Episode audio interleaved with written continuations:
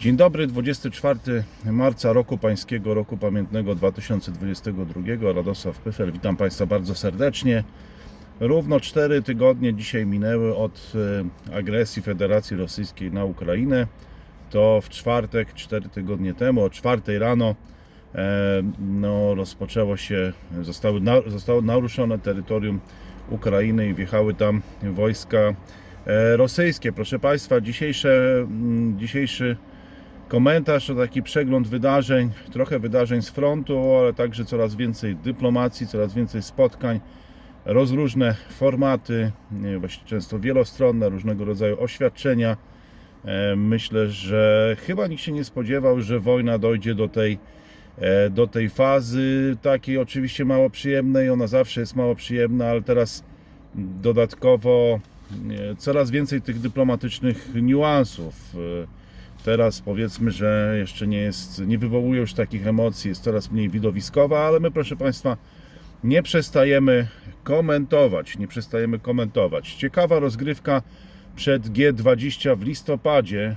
G20 w listopadzie to jest spotkanie największych gospodarek świata. Co ciekawe, Polska właściwie się gdzieś tam powinna załapać na 20. miejscu, jeśli chodzi o PKB, bo według niektórych metodologii właściwie gdzieś koło tego G20, G21, G22 powinniśmy się, przy większości metod liczenia PKB, powinniśmy się tam znaleźć, ale to jest jakby odrębny temat, proszę Państwa. Głównie chodzi o to, czy w tych obradach weźmie udział Rosja. No jednak wpływowy kraj, jeśli chodzi o politykę światową, i jej wykluczenia będą żądać Stany Zjednoczone, że to nie może być business as usual, że nie można właśnie tak jak 4 tygodnie temu napadać innych państw, a potem brać udział w obradach 20 tych państw o największym PKB. No i pytanie jest, kto poprze Amerykanów, bo już widać, że oczywiście przeciwni są temu ze zrozumiałych powodów Chińczycy i mówią, że Rosja powinna wziąć udział jednak w tych obradach G20. Pytanie, jak zachowają się Indie, jak zachowa się chociażby Arabia Saudyjska, Indonezja, gospodarz tego szczytu.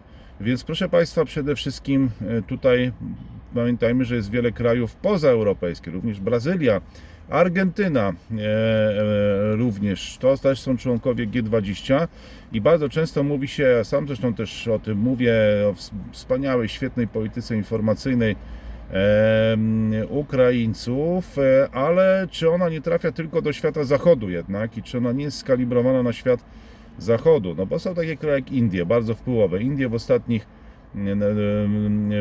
na zgromadzeniu ogólnym Narodów Zjednoczonych zachowały się tak samo jak Chiny.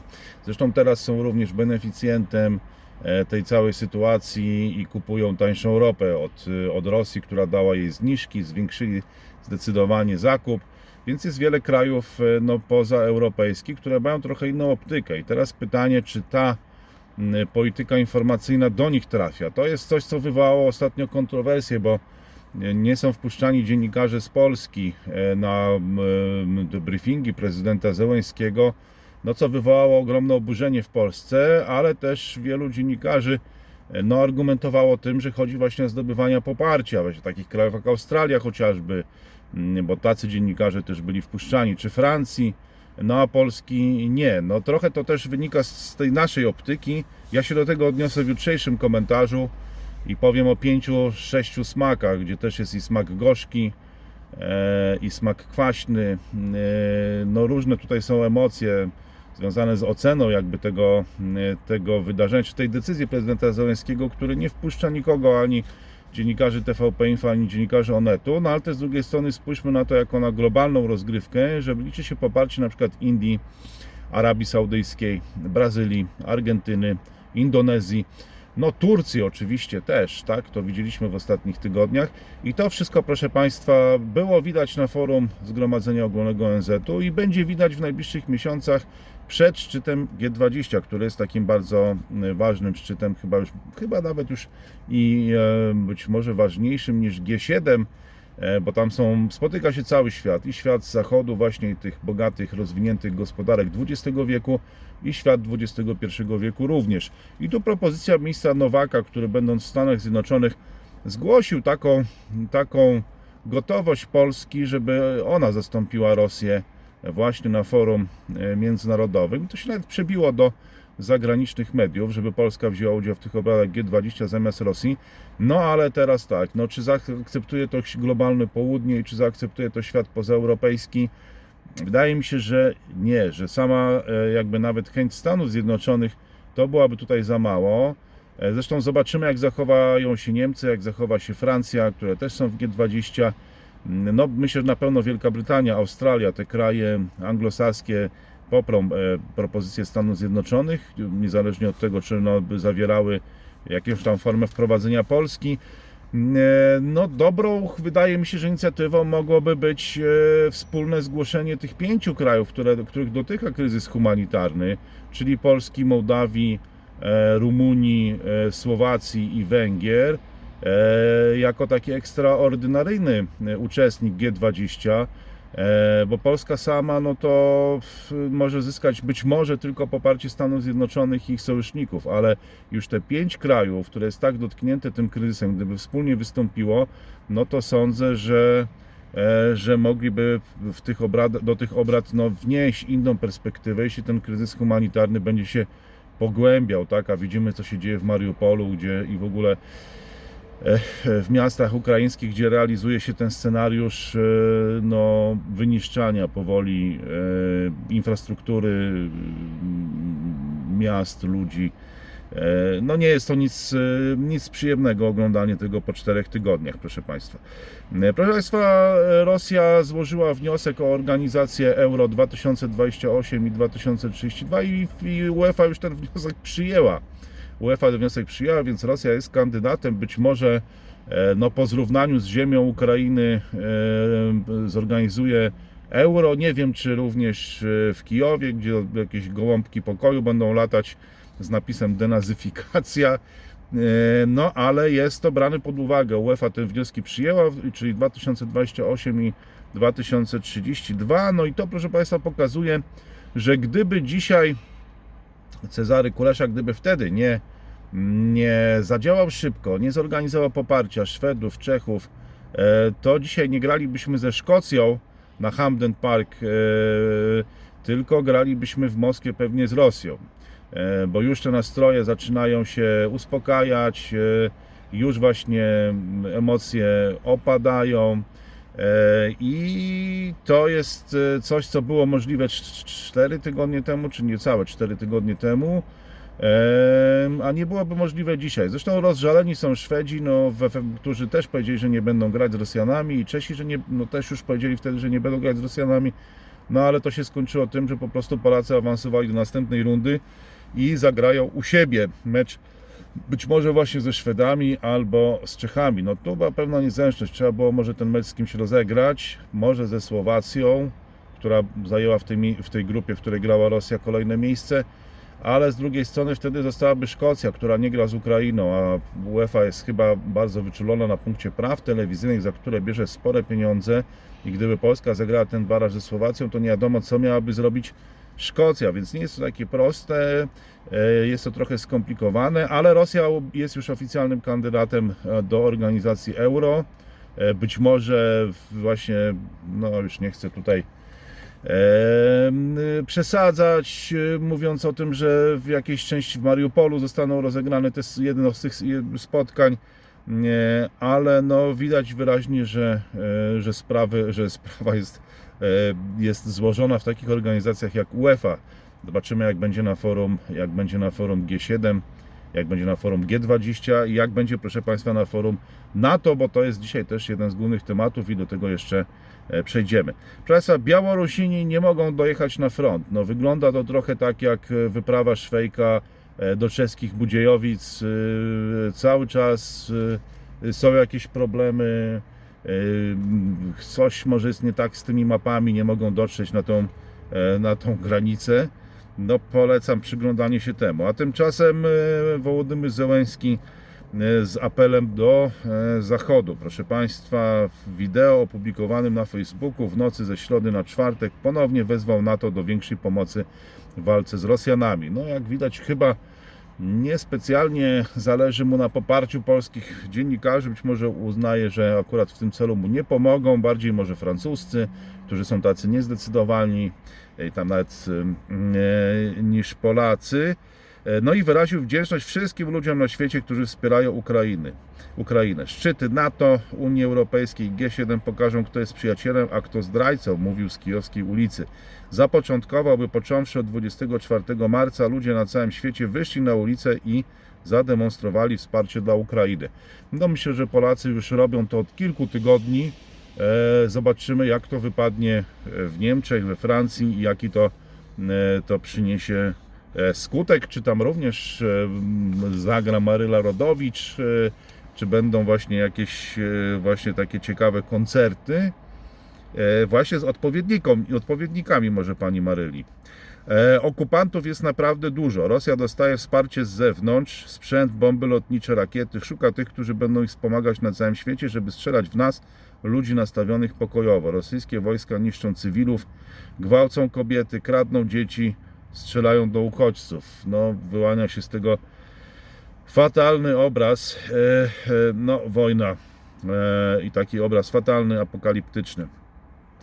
Zełenski zaapelował także do ludzi na całym świecie o organizowanie akcji właśnie wsparcia dla Ukrainy. Proszę, byście wystąpili przeciwko wojnie, czyli dzisiaj, dokładnie miesiąc po inwazji rosyjskiej i od tego dnia i później wyraźcie swoje zdanie, wyjście ze swoich biur, domów, szkół i uniwersytetów z ukraińskimi symbolami, aby wesprzeć Ukrainę, wesprzeć wolność, wesprzeć życie, czyli naśladujcie tak naprawdę Polskę, która to robi już od miesiąca. No zobaczymy, na pewno będzie dużo takich apelów, myślę, że w Wielkiej Brytanii, w wielu krajach także.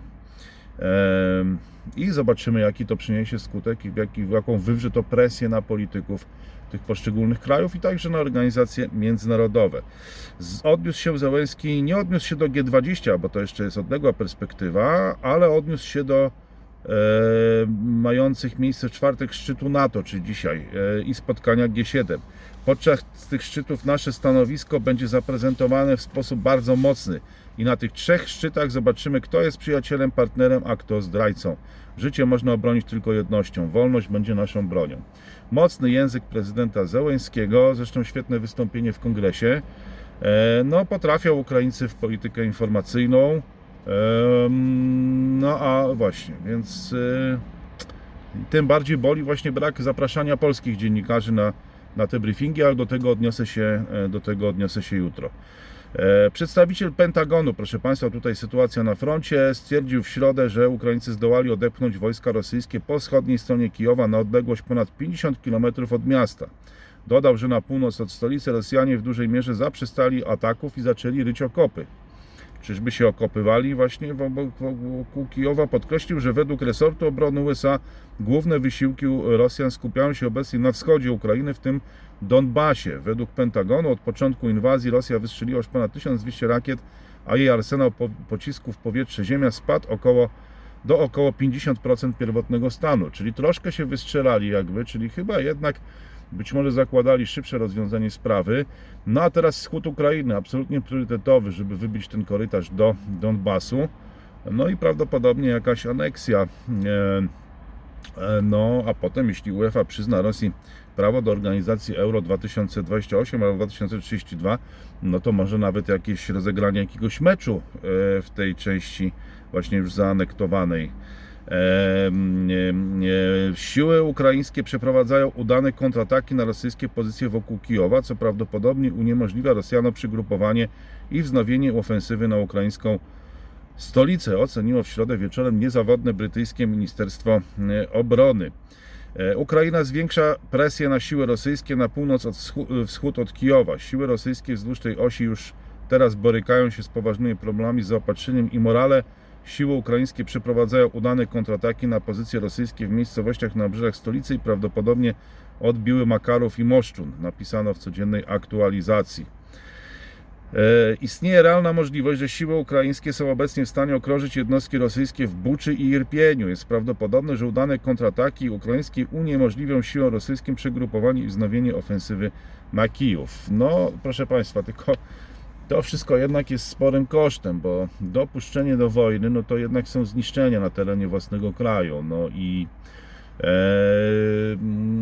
to jest ogromny koszt, który każdego dnia płaci Ukraina. No i zobaczymy, w którą stronę się to, proszę Państwa, rozwinie. Światowa Organizacja Zdrowia tymczasem, WHO, poinformowała w czwartek, że zweryfikowała 64 przypadki ataków na obiekty służby zdrowia na Ukrainie między 24 lutego a 21 marca. W ich wyniku zginęło 15 osób, a 37 osób zostało rannych. No to tyle, i to, proszę Państwa, jest kwestia właśnie tego sporu, na ile wizerunek jest istotny w polityce międzynarodowej, no bo okazuje się, że można strzelać w szpitale, giną lekarze, są ranny jest personel medyczny, że ludzie, którzy się tam znajdują w tych środkach medycznych, no i co? No i proszę Państwa, euro, no i euro 2028 albo euro 2032. Według WHO blisko 7 milionów Ukraińców zostało wewnętrznie przesiedlonych w ciągu jednego miesiąca wojny, przy czym co trzeci cierpi na przewlekłą chorobę. Ukrainę opuściło 3,6 miliona uchodźców, ponad 2 miliony w Polsce i proszę Państwa, wielokrotnie są to traumy też, tak? Ludzie wymagają pomocy psychologicznej. Właśnie dzieciaki, już widzę, że niektóre się zaczynają adoptować, trochę zaczynają grać w piłkę, uprawiać jakiś sport, ale no też będzie to proces trudny, skomplikowany. O tym mówiłem w poprzednich komentarzach. A pamiętajmy o tym, że część z tych ludzi no, przeżyła tam straszne rzeczy. To jest jednak taka trauma poucieczkowa, trauma powojenna. Obyśmy tego nie musieli przeżywać w najbliższych latach, co przeżywają teraz Ukraińcy. Zresztą taka była też dramatyczna wypowiedź konsula greckiego, który opuścił jako ostatni Mariupol i też mówił, że widział takie rzeczy, których nikomu nie widzi, żeby kiedykolwiek oglądał. Prezydent Ukrainy za pośrednictwem łącza weźmie udział w czwartkowym szczycie NATO. Poinformowała w środę wieczorem, czyli wczoraj, Daria Zariwna, doradca szefa kancelarii Wołodymyra Zełenskiego. Proszę Państwa, Rosja uzna amerykańskich dyplomatów za persona non grata, więc Polska od razu też chyba uznała 45 rosyjskich dyplomatów za persona non grata. Nie wiem, co robili do tej pory, jak prawdopodobnie byli ściśle monitorowani. No teraz zostali wydaleni, a tymczasem ambasada USA w Moskwie właśnie w środę otrzymała od Kremla tą listę dyplomatów, których Rosja uznała za persona non grata. Możemy potwierdzić, że 23 marca ambasada USA otrzymała od rosyjskiego Ministerstwa Spraw Zagranicznych listę dyplomatów uznanych za persona non grata, powiedział rzecznik prasowy Departamentu USA Reutersowi. To ostatni niepotrzebny i nieproduktywny ruch w naszych obustronnych stosunkach. Teraz bardziej niż kiedykolwiek ważniejsze jest, aby nasze kraje dysponowały niezbędnym personelem dyplomatycznym, który ułatwi komunikację między naszymi krajami. No więc takie dyplomatyczne rozgrywki, tutaj persona non grata, tutaj z Polski wycofanie pod zarzutem wykonywania innych czynności, powiedzmy, niż te dyplomatyczne. No i tak to się toczy, proszę Państwa. A tymczasem w pobliżu elektrowni jądrowej w Czarnobylu płoną lasy. Międzynarodowa Agencja Energii Atomowej poinformowała w oświadczeniu opublikowanym w nocy ze środy na czwartek, że w czarnobylskiej strefie wykluczenia w pobliżu elektrowni jądrowej płoną lasy. Jest to obszar, na którym w ostatnich latach obserwowano podobne obszary, napisano. Agencja dodała, że incydenty pożarowe zostały zarejestrowane na obszarze strefy wykluczenia, czyli zamkniętych terenach elektrowni jądrowej. Według cytowanego przez do Międzynarodowej Agencji Energii Atomowej organu regulacyjnego obecnie nie przeprowadza się pomiarów promieniowania. Niemieckie sieci to bardzo ważne, bo wiele z nich ma istotny wpływ jakby na handel w Polsce. Zaczęło reglamentować olej słonecznikowy czy rzepakowy, ale nie pomogło. Odwiedziliśmy sklepy za naszą granicą, półki z tymi artykułami są w Niemczech puste. Zresztą nie tylko z tymi, konsumenci obawiają się, że problemów będzie tylko przybywać. Każdy rosyjski żołnierz zostanie pociągnięty do odpowiedzialności za, proszę Państwa, no to są drastyczne sceny, więc domyślcie się za co. Co się dzieje takiego na froncie i przemoc wobec kobiet. Od początku wojny ukraińscy funkcjonariusze organów ścigania otrzymywali doniesienia, że rosyjskie wojsko popełniło brutalne przestępstwa właśnie też wobec kobiet, wobec ludności cywilnej. W rozmowach przechwyconych przez naszych żołnierzy okupanci chwalą się nawet takimi wyczynami, mówiła Pawliczenko, wiceminister spraw wewnętrznych Ukrainy, cytowana przez ukraińską agencję Ukrinform. Okupanci czują się bezkarni, ale jest to krótkotrwałe, dodała. Proszę Państwa, coraz bliżej szczytu NATO. On dzisiaj i tam Polska złoży swoją propozycję tej misji pokojowej NATO. Będzie ciekawa dyskusja. Bardzo ciekawe, czy, proszę Państwa, nie wrócimy do tego sojuszu Wielka Brytania, Polska, Ukraina. Czy właśnie tutaj nie zostanie udzielone zielone światło, żeby to Wielka Brytania i Polska w ramach tego sojuszu właśnie bezpośrednio wsparła Ukrainę, bo to był, jak Państwo pamiętacie, dosyć modny temat jakieś kilka tygodni przed wybuchem wojny, czy nawet nie miesiąc temu, ale jakieś 2 miesiące temu. No zobaczymy, czy ta polska propozycja stanie na porządku obrad. No, ja uważam, że to jest dobre, że to jest aktywność pewnego rodzaju. Czy to musi się to oczywiście spotkać z poparciem nie tylko Danii, ale widać, że nie spotka się z poparciem Stanów Zjednoczonych, ale jestem bardzo ciekaw, jak to będzie procedowane. Myślę, że warto się temu przyjrzeć, proszę Państwa. A tymczasem szef dyplomacji ukraińskiej Dmytro Kuleba oświadczył w środę wieczorem, że nie spodziewa się przełomu podczas czwartkowego szczytu NATO, jak podała ukraińska agencja Ukrinform, ale nie zamierza on jednak zaprzestać dalej apelowania do sojuszu o zamknięcie ukraińskiej przestrzeni powietrznej. Niestety nie spodziewam się przełomie na szczycie NATO, bo obiektywnie oceniam sytuację wewnątrz sojuszu i jego gotowość do twardych, radykalnych działań, ale musimy pracować dalej, a wynik na pewno przyjdzie z czasem. Czyli Polska tutaj jakby, no to ciekawe, bo właśnie Polska, która nie jest zapraszana na konferencje prasowe, dziennikarze z Polski, a Polska stara się zaangażować NATO na Ukrainie, przy czym Ukraina ocenia te działania sceptycznie, że jednak pewna dynamika sytuacji wewnątrz sojuszu daje małe szanse powodzenia na tego typu inicjatywą, czyli, cytuję, gotowość do twardych i radykalnych działań, ale trzeba pracować dalej. No dobrze, zobaczymy, jak to wyjdzie. Kuleba podkreślił też, że chociaż szereg państw NATO pomimo zastraszania ze strony Rosji konsekwentnie wspiera Ukrainę praktycznymi działaniami, to Kijowowi brakuje wsparcia ze strony całego sojuszu. W związku z tym nadal zamierza apelować o zamknięcie nieba nad Ukrainą. Więc były poszczególne właśnie akcje, no to co Polska robi już od miesiąca, do czego teraz nawołuje prezydent Zełenski, ale brakowało spójności, żeby NATO jako całość zadziałało, czy zamknęło to niebo, o co już Ukraińcy walcząc miesiąc apelują, a co, proszę Państwa, prawdopodobnie nie nastąpi, bo no, Ned Price mówił o tym już wielokrotnie, że byłoby to eskalowanie tego konfliktu i być może nie powiedział tego, ale chyba wszyscy się domyślamy, że głównym rywalem chyba dla NATO, tak mam, odnoszę takie wrażenie, no jednak nie jest Rosja, tylko inny kraj. Rosjanie nie przeprowadzili dotąd poważnych cyberataków na Ukrainie, albo i tu Ukraińcy okazali się lepsi, albo Moskwa w ogóle nie zakładała takiej możliwości, do tego się szykuje. To o tym pisze Politico. Ciekawy artykuł, polecam.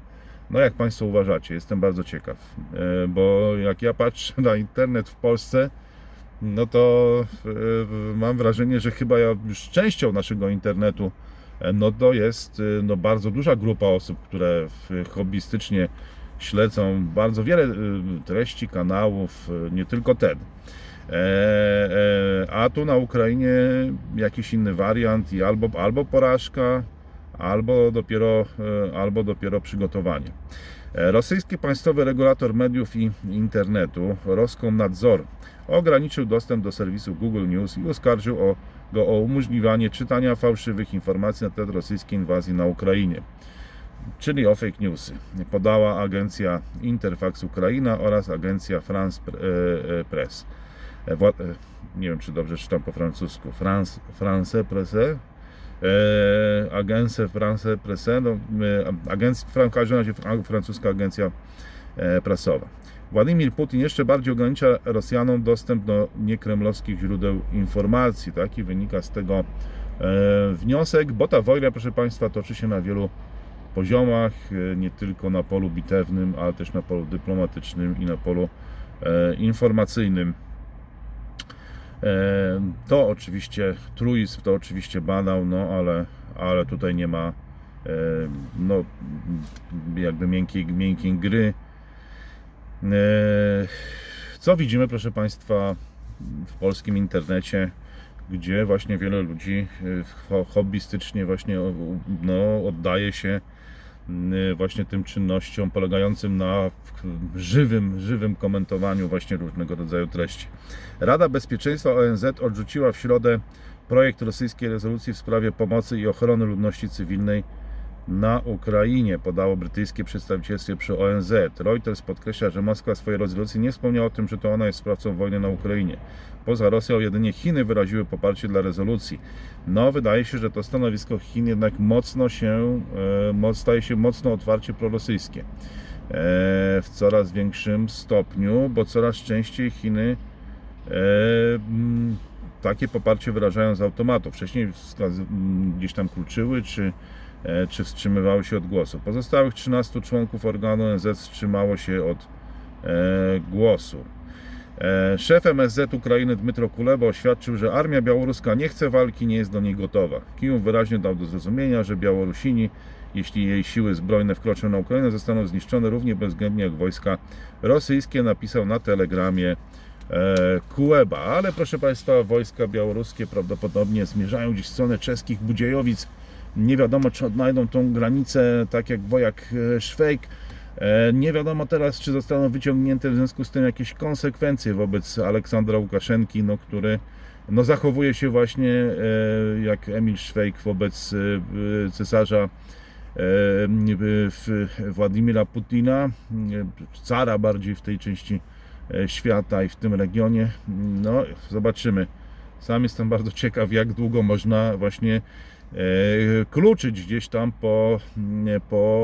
po bagnach Polesia. Zobaczymy. Proszę Państwa, bardzo dziękuję za poświęcenie blisko pół godziny na ten komentarz, albo dla tych, co przyspieszają, około 15 minut. Oczywiście proszę o łapki w dół. No, jeśli już ktoś bardzo chce, to może dać łapkę w górę, ale przede wszystkim o nierozpowszechnianie masowe tego komentarza jedynie do tych, Państwo uważają, że miałoby to sens i nie wywoła u nich niepotrzebnych emocji, bo dzisiaj zdecydowanie ich nie potrzebujemy. Proszę Państwa, jutro nagram komentarz też między innymi o dosyć drażliwej sprawie, ale trzeba ją poruszać, czyli nie wpuszczanie polskich dziennikarzy na konferencję Wołodymyra Zełenskiego, co jest takim gorzko-kwaśno-słodkim, gorzko-kwaśno-słonym, przepraszam, gorzko-kwaśno-słonym daniem zaserwowanym nam przez prezydenta Zełenskiego, ale ono może się też okazać słodkie, więc tamtych smaków jest kilka, one się mieszają, sprawa jest skomplikowana, o tym powiem jutro, już dzisiaj na ten komentarz serdecznie zapraszam. Dużo zdrowia, proszę Państwa, dużo zdrowia dla Was, dla Waszych rodzin, no i widzimy się przy kolejnej okazji, nie zwalniamy tempa, jesteśmy regularni, ale co ważne, staramy się też utrzymać wysoką jakość, żeby w tych ciężkich, trudnych czasach, także trudnych do skomentowania, nie wygadywać jakichś głupot, nie zagalopowywać się w emocjach, chociaż jest o to, proszę Państwa, z różnych powodów, jest to dosyć trudne. Tyle na dzisiaj, wszystkiego dobrego, do zobaczenia wkrótce, kłaniam się, pozdrawiam, 24 marca, miesiąc od rozpoczęcia wojny na Ukrainie, 24 marca roku pańskiego, roku pamiętnego 2022. Radosław Pyfer. Wszystkiego dobrego.